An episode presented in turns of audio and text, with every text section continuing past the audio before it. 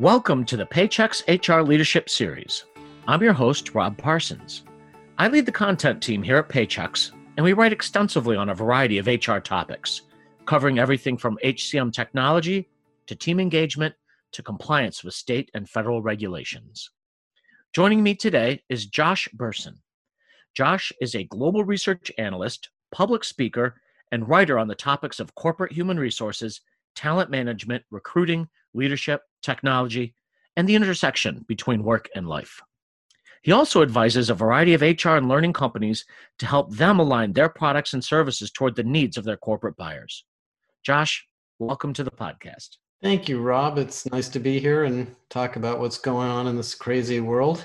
Yeah, we've started, in our family, we've just started calling it COVID times. It's definitely a unique time, that's for sure. Haven't ever been through this before. And it's interesting. When we last spoke, you were prepping for the Bersin Academy's live event, the Big Reset Town Hall. How did that go? Well, really spectacularly well. There's so much going on at work and in the workplace, in organizations, and HR has played such a huge role in the pandemic and stepped up and really been given incredible amounts of responsibility. We had 7 large companies go through their pandemic response strategies and what they've done for their people and their workplaces and their policies. And we're doing it again. We're actually doing a whole nother sprint on the same thing. And then we're adding a whole big focus on racial injustice and diversity and inclusion and fairness, which is another big topic that's come out of this. It's an inspiring time to be in HR, a little bit tiring, but I think most of us are dealing with it. Mm-hmm. Yes, no question. We actually have a meeting scheduled for 9 a.m. on Saturday. Because we know the Congress and the government will drop some new regulations on us that we have to be ready to respond to. Oh, and then you guys have to suddenly turn everything on. Yeah, that's exactly it. Yeah. I like what you talked about, the increased responsibility of HR professionals. We just released our Pulse of HR survey for 2020, and a big theme came out. Instead of HR wants a seat at the table, it appears that HR now has a seat on the table, whether they want it or not. No, yeah, this question of whether HR has a seat at the table is basically answered. Yes, absolutely. In fact, HR is now at the table with IT, finance, operations, safety, facilities, and bolted together with all of these back office or functional areas to try to figure out how to transform the company. And I think we're in a stage now where it isn't just taking care of people and health and safety and hygiene. It's really transforming the company, whatever industry you're in or business you're in, to adapt to different customer needs and, of course, the needs of the employees in responding to that. And it's something that most companies probably didn't expect to be doing this year, but it's happening very quickly, and HR is integrally involved. So we don't have to debate whether we're at a seat at the table anymore. No, sir. And I know our own HR teams, they've been calling it forced evolution. They knew this was coming. Yeah. It just came a little bit more quickly than they anticipated. Well, and the word evolution is good because it's not like many of the things that are coming up are new. I mean, I don't think most HR people studied public health or epidemiology or things like that. And we're actually starting to build some programs like that in our academy. But 80% of what we're dealing with is topics that we already knew a lot about, but we were maybe slow rolling them and working on them piece by piece. And now we have to work on them immediately. So well-being, mental and physical resilience, dealing with work at home, family, work life, kids not going to school and being in the house, not knowing where to go, when in the office or in the store or in the location, and the policies changing all the time. These are kind of like problems in HR that we were kind of dealing with slowly that now we're dealing with overnight. And I think what's been positive about it is most HR professionals I talk to have found that they now have the freedom to make decisions quickly and iteratively, as opposed to, well, let's check this and let's wait and let's talk about it some more and maybe we'll do it next year. We're doing it next week, and then we're going to monitor it, and we're going to fix it the next day if there's anything wrong, which is a healthy change. It certainly is. I do love the idea of moving quickly and course correcting and being agile and being responsive. In fact, that's something that we've been hearing throughout, that not just the HR teams, but leadership throughout the entire organization needs to have that same kind of mindset. Yeah, and it gets to the issue. One of the things which you guys do is having good technology is now an essential or really, mandatory part of this. I don't think too many CEOs or general managers are going to be happy when the HR person says, well, I really can't do that because I'm too busy, or it's going to take me too long. There's no excuse for that. So the platforms like Paychex that you guys have built over the years are becoming enabling tools for all of these changes that are going on in companies, from safety to leadership to pay to rewards. And we don't have to debate whether you need it anymore. We're just using them.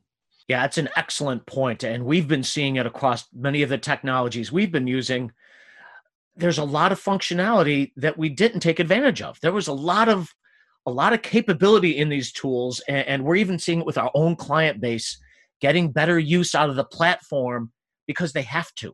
Well, the design point of HR technology for many years was transactional. So here's a form, you fill it in, and then it goes into some database, and then everybody can run reports.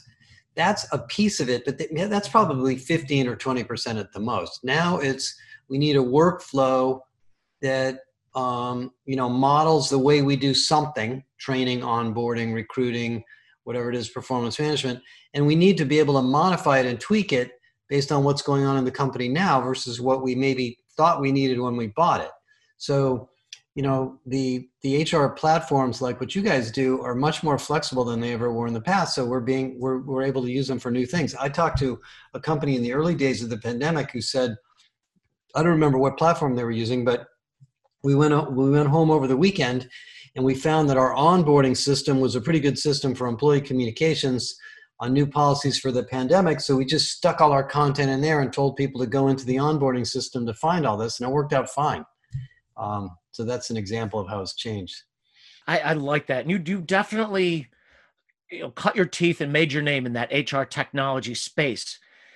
Have you seen other technologies really coming into the, as an HR leader, are there other technologies that need to come into my portfolio, into my worldview now, to help me do my job more effectively? Yeah, I think there's maybe three big changes in tech that everybody needs to be aware of. One is the collaboration tools like Zoom, Microsoft Teams, Slack, Workplace by Facebook, Yammer, whatever you may use, are now vital communication and learning tools. They're not just messaging. Whenever you want to get out a new policy or a new process, or you want to inform people about something, you have all these communication tools to use. So pick one, standardize on it, and make sure people know where to go. As opposed to, companies tended to build, the engineers are using this, and the salespeople are using Salesforce, and somebody else is using this, and all of a sudden, we've got all these little things going on. And then when you try to roll something out to the whole company, you don't know where. You create another system for that. So that's a big change, and that's why tools like Microsoft Teams have been taking off so quickly.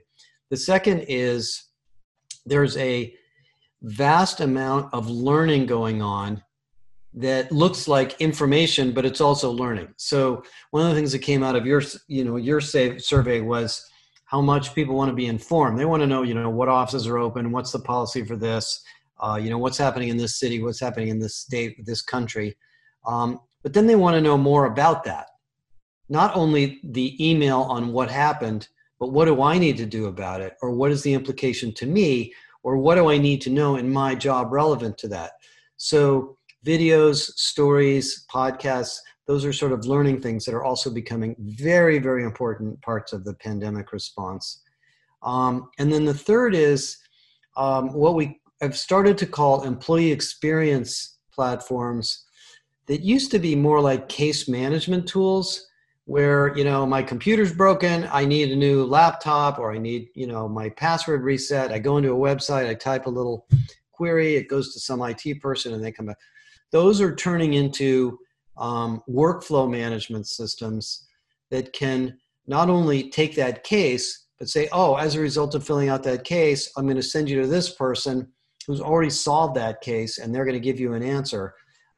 Those are all happening, and they were all product areas that were evolving already before the pandemic that are making it easier and easier and easier to manage all these changes. And then the fourth thing I would just mention is data. You know, not only who's on the payroll and how much money I'm making, but who's home, who's on vacation, who's traveling, who might have elderly parents in their home, relative to the new office that's opening up. I talked to a company the other day in the UK that has a bunch of restaurants around the UK, and they wanted to staff employees so they wouldn't have to take public transportation to get to work, because people didn't trust public transportation right now. So they created a little application using Google Maps. They could find the store that was close enough, closest to any employee. Any employee could use this little application. And then see if there was a staffing opportunity for them to work in that store given their role and the skills they have, and then it would schedule them automatically. So they wouldn't have to get on a bus, go across town, and potentially get infected to go get to their traditional location. That was an application. They told me somebody kind of hacked that up in 2 or 3 days using sort of a communication platform that they already had. Those are things that I think every company has opportunities like that, you know, using the data that's available inside the company for this this new world of pandemic response and you know, customer transformation. I really love that last story too, because it really lets you know that innovation isn't just a new piece of technology. It's how you're bringing it to bear on the problems. It's solving problems in new ways. It's really opening up your minds to the possibilities. And, you know, and that gets to the issue of the HR role a little bit. And I know a lot of your clients are smaller companies, but I think one of the things that's been happening for years, and it's also being accelerated by the pandemic, is that HR professionals are problem solvers. They're not administrators. Some of them may have drifted into HR because of their administrative jobs and their administrative roles. But what we're seeing in almost every company now is, yes, we need to do these transactions and pay people and get the bonuses taken care of and the benefits administered and so forth. And we have a special case over here. And why don't you think about how we're going to pay people for working at home? And what are we going to do about hours when people can't come to work during the day because their kids are home? I mean, these are consultative questions that are being asked of HR teams. And whether you feel that you are capable of that in the past or not, this is your job. And most HR people have tremendous amounts of insight into the people side of the company that they can do this. So, so I think most HR professionals are being, you know, their roles are raising and their level of responsibility is going up, and they're having the opportunity to really take advantage of all the skills they have in very, very different ways. I think that's great. And another, to jump off of that, or layer I'm seeing, is this idea of employee engagement. I know on joshbersin.com, you've got articles on how engagement's been rising. The Pulse of HR survey, we see engagement is rising. So HR professionals are doing something right. Well, there's a kind of a funny, it's like a hyper engagement problem. People are very engaged. Well, first of all, it started with the businesses in general. Most CEOs and general managers have become very empathetic. I call CEO the chief empathy officer now, because they really realize that if we can't make the workplace comfortable for customers, and that is, you know, if you're a restaurant or whatever business you're in, they're not going to come. Ditto for employees. So the executives are basically, you know, now realizing that that's their number one goal. That's laying on to the HR team. Help me figure out how to do this. And the employees are saying, wow, the company's bending over backwards for me. It's letting me work at home. Maybe give me a little bit of a bonus. They're giving me some new benefits. And I'm not commuting, so I have more time. So now I'm working 10 hours a day instead of 8 hours a day. And I'm kind of tired. So I kind of like my job and I like my company and I like my work, but I'm a little bit fried at the same time. So there was just a study that came out yesterday. Some PhDs did a bunch of analysis of emails and stuff, and they found that the average, office type worker is working 48 minutes longer every day than they did before the pandemic. I think most of us would say it's more like an hour and a half to 2 hours is what it feels like. So it's high engagement and high degrees of fatigue. So we've got to give people pace and a little bit of a rhythm to this, because we can't work, look, a lot of people haven't even had vacation yet this year because they didn't have any place to go. So, it's going to be the fall before you know it. So I think the month of August is a little bit of a pause for a lot of companies where people are going to take a little bit of a rest. I think that makes a lot of sense. I want to touch back on something you mentioned about smaller companies, because smaller companies don't have some of those luxuries that larger companies have to invest in technologies, to make these things happen, to extend things out to teams. What advice would you give for that, let's call it the HR department of one, who is trying to juggle these very real needs they're facing? Well, I have a small company. The company that I lead is not that big. I think it comes down to realizing that especially in a small company, and this is true in a big company too, every individual has their own personal needs, challenges, stresses, fears, concerns about the pandemic. And if you listen to them and be patient with them and spend a little bit of time accommodating them, it will pay off. Nobody comes to work and wants to do a bad job. Nobody wants the company to fail. Nobody wants to hurt the customers. Nobody wants to provide poor service. But when we have all these other distractions in our lives and concerns, we would like the company to understand that. So if you're a small company, you can do that on a one-on-one basis. You can talk to people regularly. You can listen to them. You can make small accommodations for the personal issues they might have. And that doesn't require buying a bunch of software and doing all sorts of fancy things. So I think a lot of it's just listening. And, as an executive and as a leader, spending a little more time listening and less time talking will make people feel a little bit better, especially if you have young people in your company. A lot of young people are, they have roommates. They don't get to go to the office and hang around with their friends at work. Maybe they're not married. They can't date right now. Everybody's got issues caused by the pandemic. And I think what we want employers to do is just listen and make people know that we do care about them. We can't fix all these problems, but the fact that the organization cares and is trying is enough. People understand that. So that's something any company can do. And I really like, I want to talk about the Bersin Academy a little bit here. Sure. Because a lot of HR leaders do feel a bit on an island. They have to be there for everyone, but who's there for them?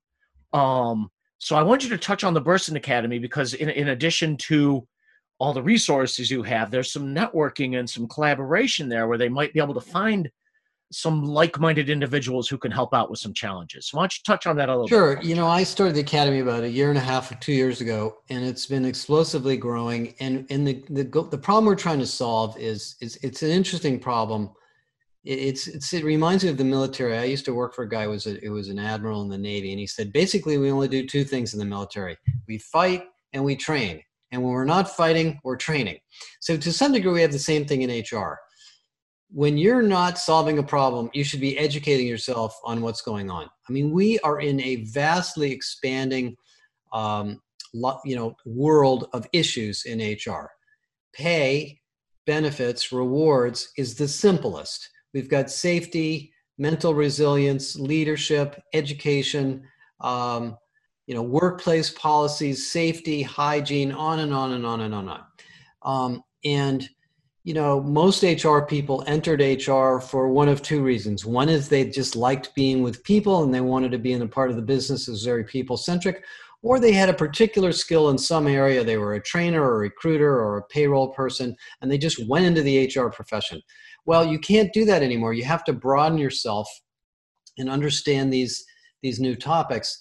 And so what we do in the academy is we have, you know, quite a few, we have 60 or 70 hours of formal training now and a whole bunch of informal stuff where you can go in there and learn about dozens and dozens of topics in different areas of HR, everything from learning and agile performance management to resilience to well-being, and collaborate with other HR people in the process. And so the learning experience is designed to be collaborative because no one template fits every company. So while you're learning about the domain and the best practices, you're also collaborating with other people and seeing what they're doing. So we find in our academy, we get about 1,000 new members a month now. So there's a lot of people joining it.